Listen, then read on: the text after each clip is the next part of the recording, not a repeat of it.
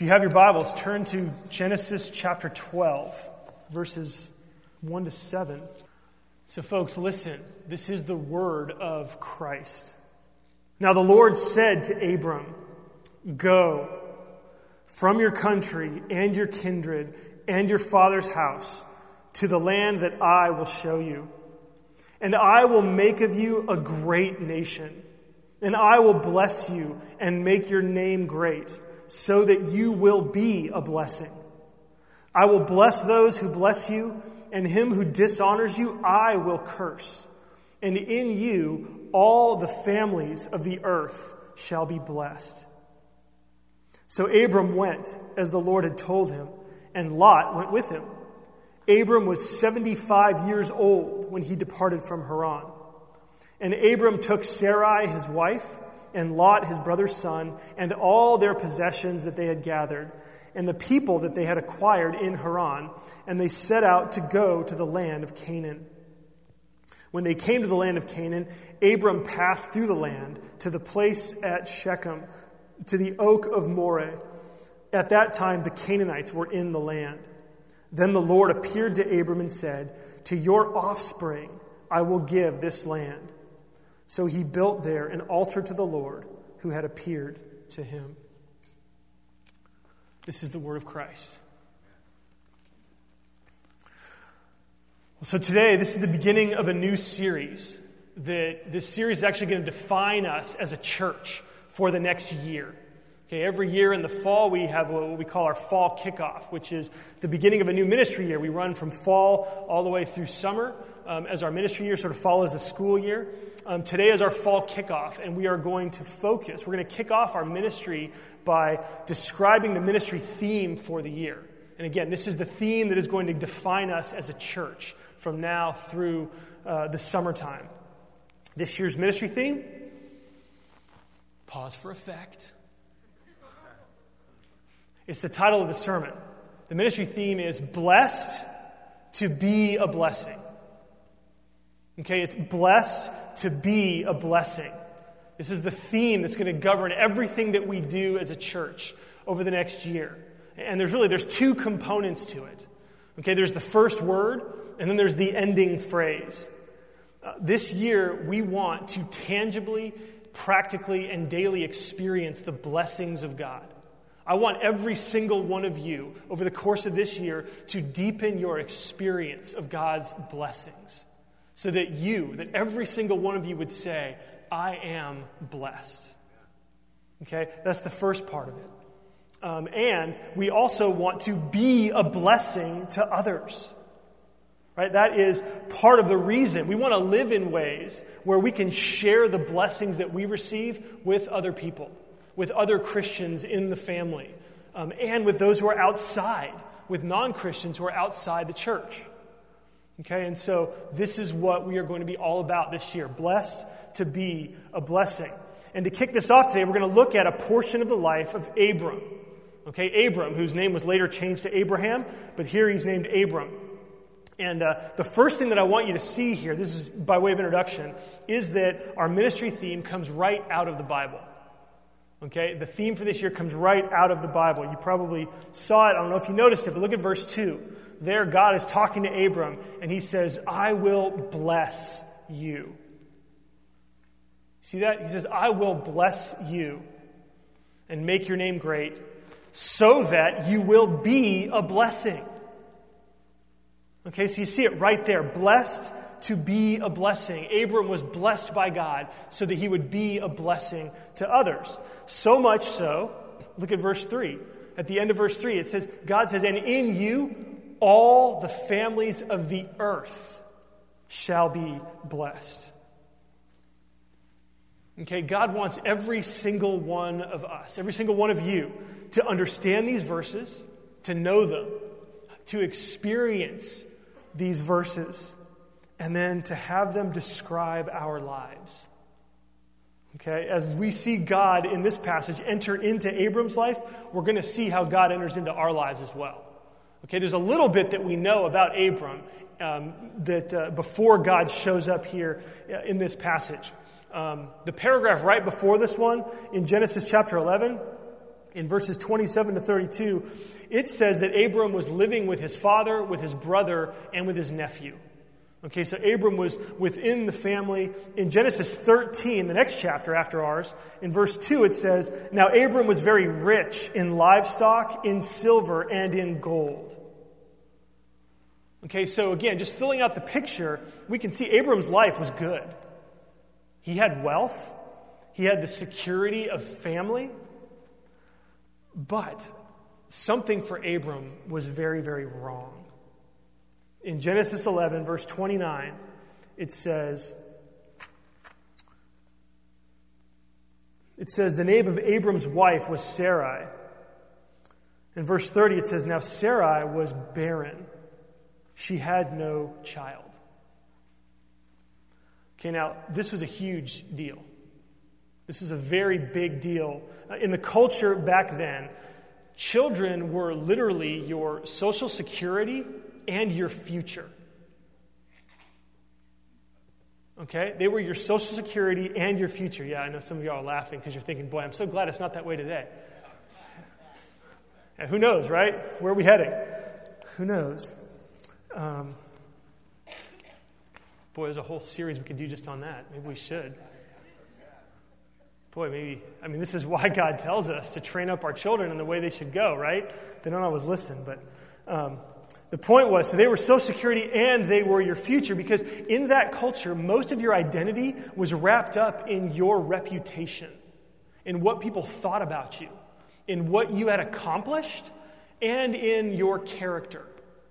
Now, the way, the, the main way that your reputation or your family's reputation would carry on was through children who would continue to bear the family name.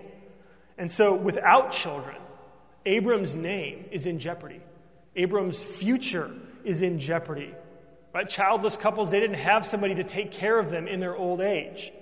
Uh, and then after death, when religion sort of came into the picture, again, this is before Abraham had a relationship with God, but the children were responsible to perform the religious rites after death that enabled their parents to pass into the afterlife where they wanted to go. And if you didn't have children, you could get stuck in the afterlife. And so, so this is Abram's life when God speaks to him. Okay?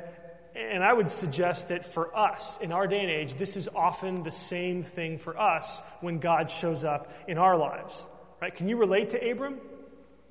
I mean, you think about it, he's got some things that are going really well. He's really he's rich in livestock, in gold, and in silver, and yet for him, his future is non existent. You know, if, if Abram's life were a cup, you know, I don't know if you can see this, but there's some water in here. My guess is that Abraham, Abram's probably looking at himself thinking, like, I'm half empty, or maybe a quarter empty. You know, certainly Abram wouldn't describe himself and have a life that he felt like was full. How are you feeling today? Is your cup half empty? Is your cup empty? Are you running dry? This is when God shows up. And often it's when we get a sense of how our cup is. When our, when our sense is that our cup is low, that we will sort of turn our thoughts back to God. Sometimes those are the times when we're more receptive um, to what God might want to do in our lives. We might be able to hear God's call. Well, that's what we're going to see today. As God calls Abram, you are going to get a chance to hear God call you. And as we see Abram's response, you today are going to get an opportunity to respond to that same call. And so we're going to see three things. Uh, we're going to see the cost, the promise, and the call of God. Um, so let's look first at the cost. At the cost. We could summarize uh, the cost um, of God's, uh, that, that God put on Abram's life by just, you know, with the word go with the word go. So if you want to write a word on that line, that first line, just write the word go. This is verse 1. The Lord said to Abram, so God comes to Abram and gives him really a threefold go. All right, look at verse 1. He says, Go from your country and your kindred and your father's house. Okay, so go from your country means leave what's familiar. Right? Go from your kindred means leave what's comfortable. And go from your father's house means leave what's safe. This is what God is calling Abram, where God's calling Abram to go. And so I was thinking about that, right? What if God did that for us? What if God came to you and said, okay, I want you to go. I want you to leave your family's protection and help. No more help from them. I want you to leave your house, your friends, and your job. And I want you to leave your country. I want you to go to North Korea.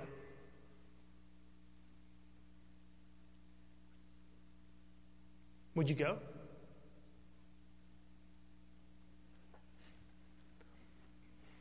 It's so easy to read these words, right? But when you try to personalize them, it is significant. This is what God is calling Abram to do. This is a daunting image, an incredibly high cost, with huge, huge risk. I think there's two reasons why someone might go. I think you might go if you were afraid not to go.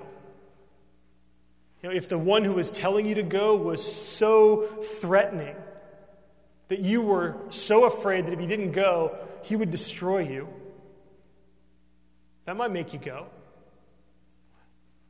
Sometimes I think that that is what religion conveys about God. God says, Go, and if you don't, I'm going to I'm going to beat you, or I'm going to crush you. That's religion. That is not the God of the Bible. That is not the God of the Bible. That is not the image or the impression that you get of God from these verses. This is not who God is. I think the other reason you might go is if you were able to trust the one who told you to go. Right, if you can trust the one who says, go, go do this crazy thing. Go do this risky thing. Go, um, if you were, if you trusted the one who was telling you, if you trusted the God who was telling you to go, I think you might go. That's the picture, I think, that we get of God in the Bible. For you or Abram to get to that place of trusting God, you would probably ask at least one question Why? Right? Why? Some of you have a sense of trust in God, but if God were to show up and tell you to do this, you might still say, Lord, okay, I, I want to follow you, but could you just fill me in a little bit so that I can be wholeheartedly in on this? Right? Why, God? Why do you want me to go?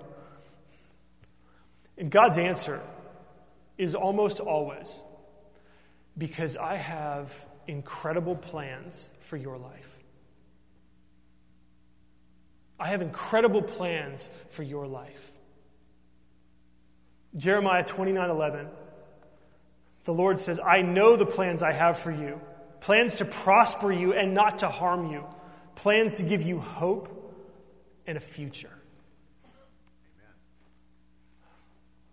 That is comfort. Like, that is someone, if you can, if you can believe the God who says it, that's the kind of thing that makes you trust and say, I'm still nervous. This is still freaking me out. But God, I'm going to follow. Because I know that you have plans not for evil, but for good. Plans to prosper me and give me a hope and a future. So God tells the, Abram the why in verse 2. He says, I will make of you a great nation Right? In Abram's life, God wants to start something brand new here in human history. Okay, if you're reading along in the story of Genesis, all of the nations of the earth have just been dispersed and separated from one another. But now God is choosing one person to create a new nation. And he wants this one nation to bring his light and his blessings to the rest of the nations. And so God is going to take an active role as Abram's God and Father. God is going to be his teacher and his guide. And so, in order for Abram to succeed, to become this great nation, In order for Abram to become a person who can lead a great nation, God needs Abram to start over. So, you want to know why, Abram? Why do I have to go? Why do I have to leave father, kindred, and country? It's because God is saying, I need you to go. I need the cost for Abram was to leave everything that would hinder him from becoming this new nation. Okay, the cost is to go from anything that keeps us from becoming what God wants us to become. Because it works for us too. Right? In our lives, God goes to incredible lengths to help us trust Him. Okay, it's interesting because actually, when God comes to earth to issue the call to, uh, to, to, issue to us this same, uh, this same experience that He gave to Abram, God doesn't actually say go. What God does is that when, when God comes to us in Jesus, Jesus doesn't say go. Jesus says, come. Jesus says, Come to me and follow me. Folks, you got to understand the grace and the goodness of Jesus. Jesus stands before you and doesn't say, Look, I want you to go and do that. Okay, Jesus says to you right now, I want you to come to where I've been. I'm not asking you to do anything that I have not done myself. And you need to know that if you make a decision to come and follow me, my power, my blessings will fill your life as you make efforts to follow me. And so Jesus will ask you to consider the cost. And he will say, if there is anything in your life that would keep you from following me, I'm going to ask you to leave those things behind.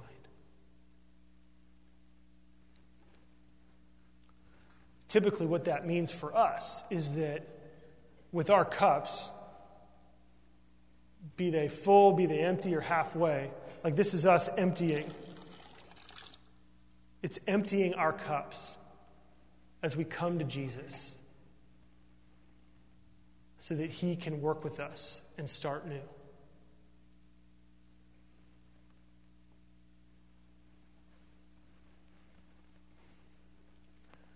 This is the cost.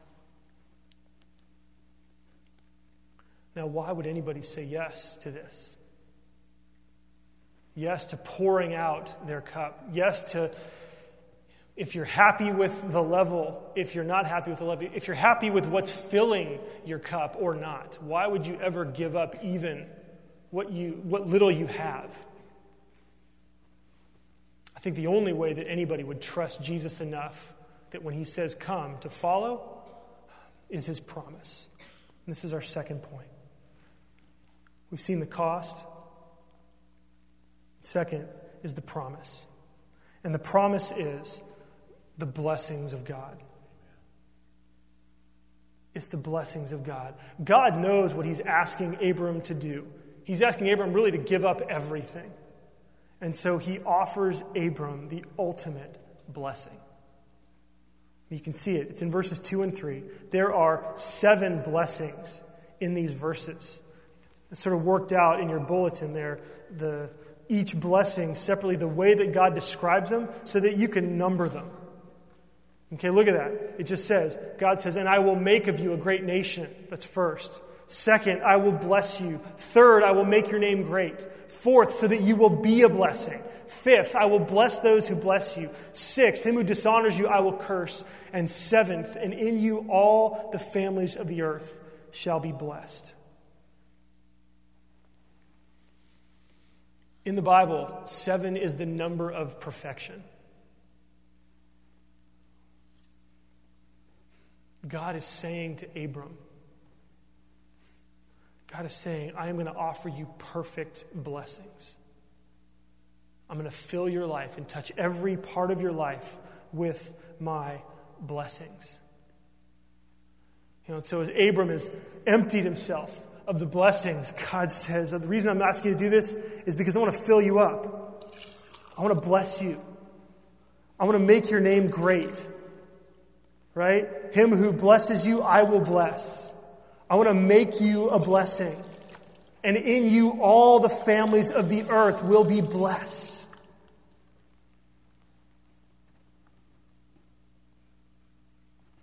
You see that?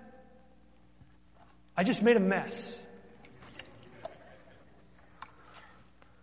How else could we describe the blessings of God? This is what it looks like when God makes a promise to you.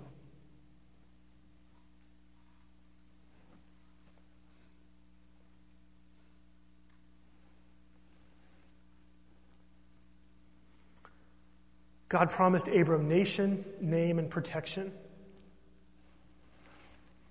I'll make of you a great nation, verse 2.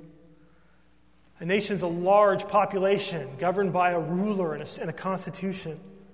And so, into Abram and Sarai's barrenness, into their no future, God says, I'm not just going to give you a child, I'm going to make of you a nation.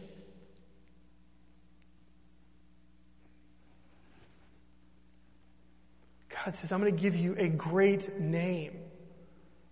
Abram, I am going to make it so that you will have a reputation for you and your family that will be unparalleled in human history.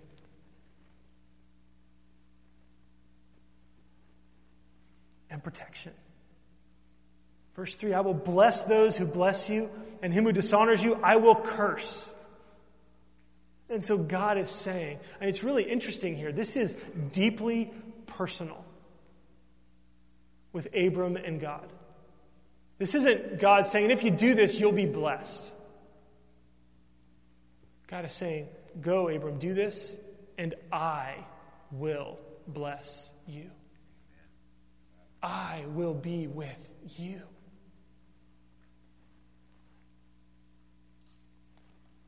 It's about a personal relationship with God. And you think here, I mean, this is exactly what Abram wanted. Right? He longed for a child. And God gave him that plus more. He longed for a name, and God gave him that plus more than he could ever ask or think. Right? He wouldn't even conceive of even asking for something like this. But that's how God blesses. That's how God blesses. And the cost, really, it's a test of faith, right? That cost to go. It's asking Abram, Do you trust me?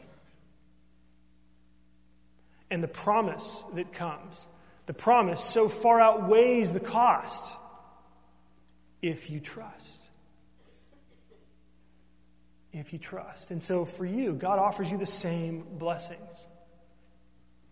Okay, the blessings of nation. When you believe in Jesus, you join his family, which is this incredibly huge worldwide family that fills every nation. You get a name. God puts his own name on you. Right? In some senses, according to Scripture, the only name that's bigger than Abram's is God's. And when you trust in Jesus, you are baptized into the name of the Father, Son, and Holy Spirit. Which means God puts his name on you so that you have all of the rights, all of the privileges, and all the blessings of being in the family of God. And then protection.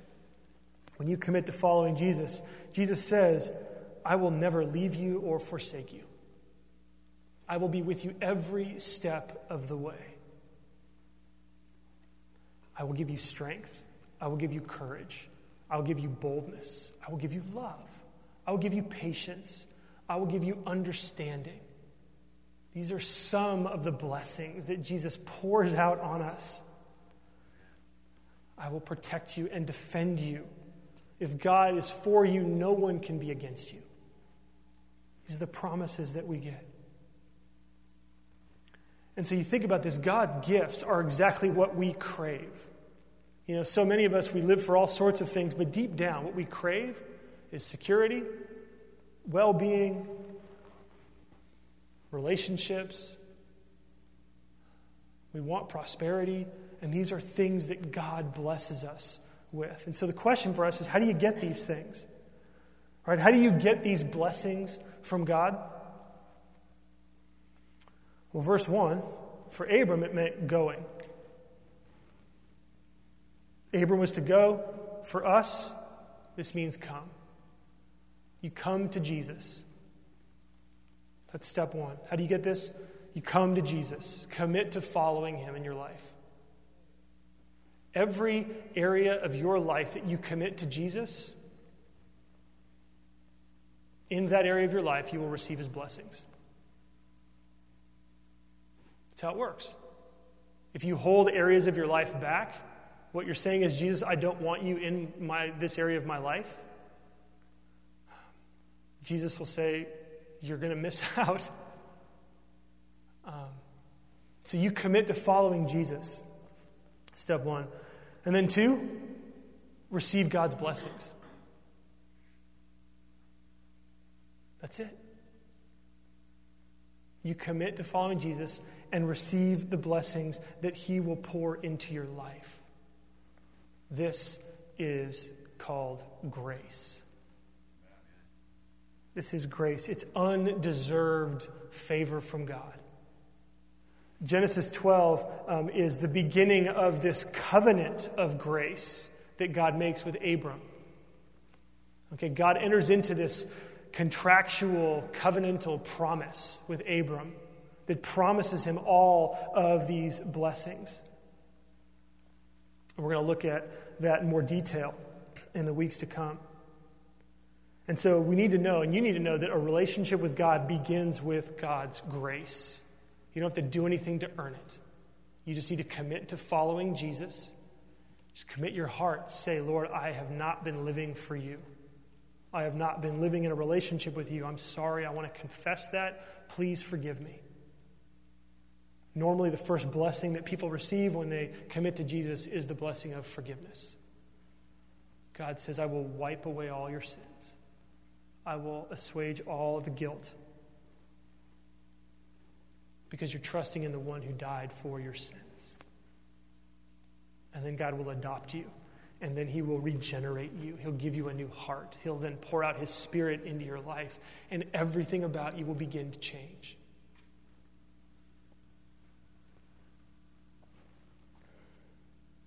Jesus came for this purpose. He came to save us.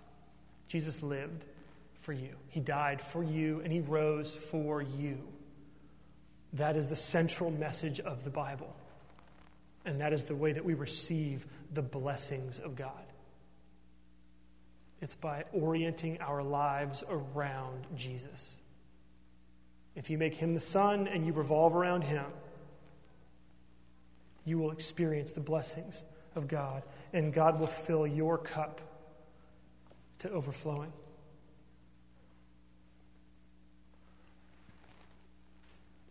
Psalm 23, right? You prepare a table before me in the presence of my enemies. My cup runs over. My cup runs over. Surely goodness and mercy will follow me all the days of my life. That's the promise of God, that God blesses you. Our third point is the call. The call of God. I'm not going to give you the blank just yet. Just yet. But here's the call. We see it in Abram's life in verse 3. I mean, really, it's, it's verse 2 and then also verse 3. But that phrase, the last phrase in verse 2, so that you will be a blessing, that word so, I would circle that. Circle the word so. Because all the blessings that come from God, they have a purpose. They have a purpose. God wants you to experience the blessings yourself. He wants you to be transformed and um, moved deeply by the blessings that He pours out in your lives. And He also wants you to be a blessing to others. The call of God is that you would be a blessing to others. That's the blank there for number three, that you would be a blessing to others. So God pours these blessings into Abram and wants Abram to share these blessings with others. Right? God's doing something new. Right? He is starting over, making up a new, with one man, a new family, a new nation to bless all the other nations of the earth. And the last thing God wants is for Abram to hoard the blessings of God. God's design is that the blessings Abram receives, he then shares with others. And the same thing is true for us. If you consider the cost and you come to Jesus and you experience the promise of the blessings, you also need to realize that there's a call, that God calls you to then be a blessing to others. We are called by God to share with others the blessings that we receive.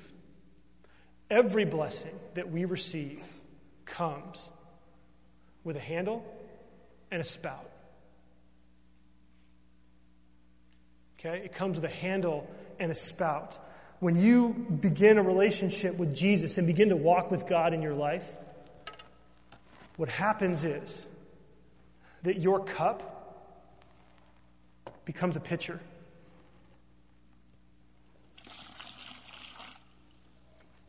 God turns your cup into a pitcher. Okay? Every blessing, I would write this down. Every blessing that you receive from God, you know, you get a gift. And sometimes you get, um, you get something electronic, and sometimes there'll be a little package right on top that has the batteries in it. You know, and you start to open the little one first because you want to save the best for last. And then, no, no, no, don't open that, right? Because if you open the batteries, you'd be like, you, know, you kind of know what it is. So you open up the big one, and then you get these batteries so that you can make it work.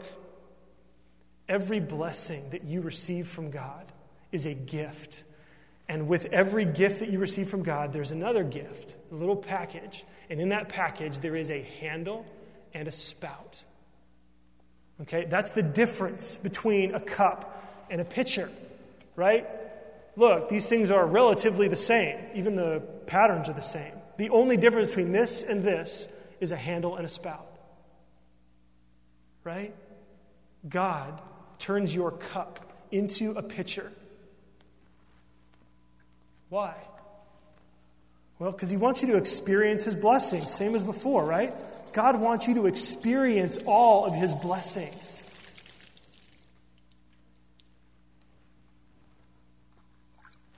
And he gives you a handle and a spout. Why? Because there's people in your life. You have friends, you have family members, and they desperately need what you have received from God. Are you with me? Every blessing that you get from God comes with a handle and a spout. Every blessing that you receive is designed to find its way into your heart so that it can find its way into your life and experience, so that you also would be able to share it with someone else. God turns our cup into a pitcher God blesses us so that we can be a blessing to others. And really, I think this is a good way for us to measure spiritual maturity. Like, it's a good way to diagnose your own spiritual maturity. Seems to me like there's really three steps in the process of growing spiritually. Okay? The first step is just to experience the blessings right? As you experience the blessings, God pours into you. Okay? And that's how it works at the beginning. As you begin to see how amazing Jesus is, you understand what he's done for you, you begin to commit to him, and you begin to receive the blessings of forgiveness, the blessings of a new heart, a new attitude, a new, a new desire for life. Right? That's the beginning steps, right? You experience the blessings. Well, the second step seems very much like the, the, the next step is that you begin to share those blessings that you receive. You tell other people about them. Okay, you tell other people about them. So you begin to pour out from you into others. And so the second step is really sharing with others. And I'm talking about sharing with other Christians in the church. Because we all need to hear how God is working in, in, each other's lives. You need to hear how God is blessing the other people so that you can oh, you know what? I didn't know that was a blessing that comes in the package of following Jesus. I was not aware. Tell me more about that. Help me understand that so that I can experience that. Right? And then we share it with non Christians as well.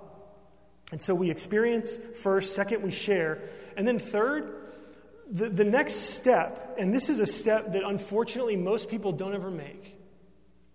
Unfortunately, most Christians don't ever make this third step. And that's the step where they actually help other people to experience and share the blessings of Jesus.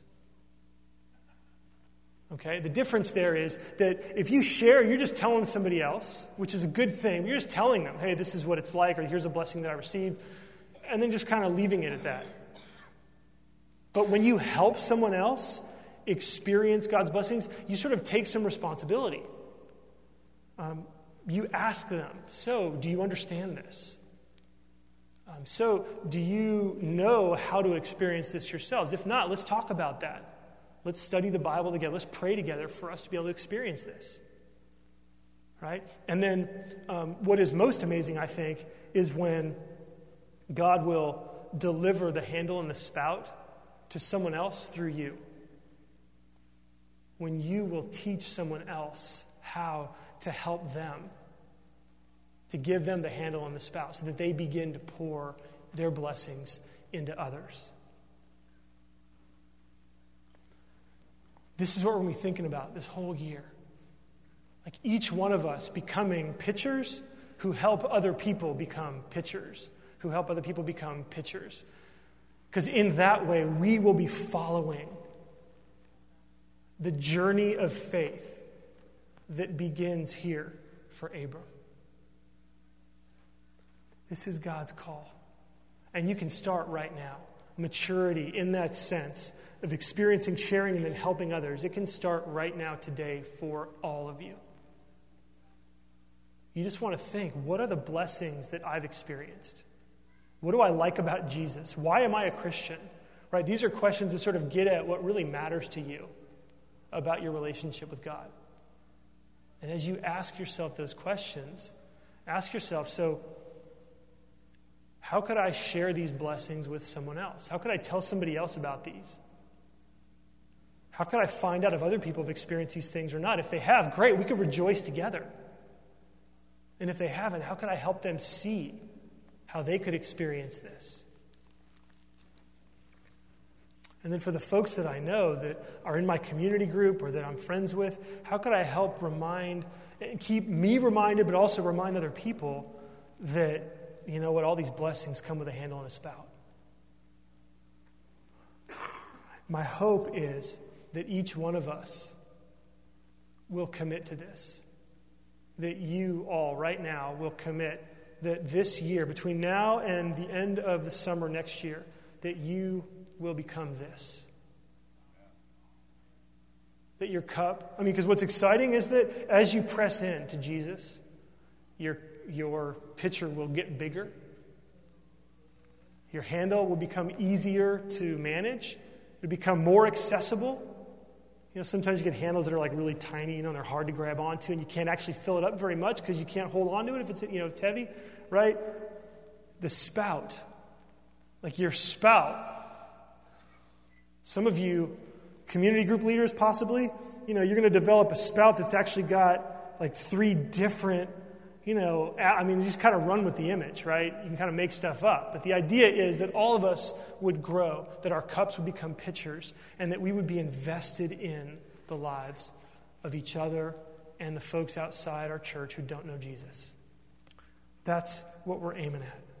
That's what we're going for. That's what this year is all about. Are you willing to commit? Does this sound like a vision that's inspiring to you? I would invite every one of you. I'd write it down in your bulletin and say, I want to be a pitcher. Just write that down. If you need help, let us know. I want to be a pitcher. I don't know how. I want to be a pitcher. Here's what I think I need to grow in order for me to be a pitcher. Maybe it's I need to know how to be filled. That's what we're going to talk about next week. So, next week, come back next week.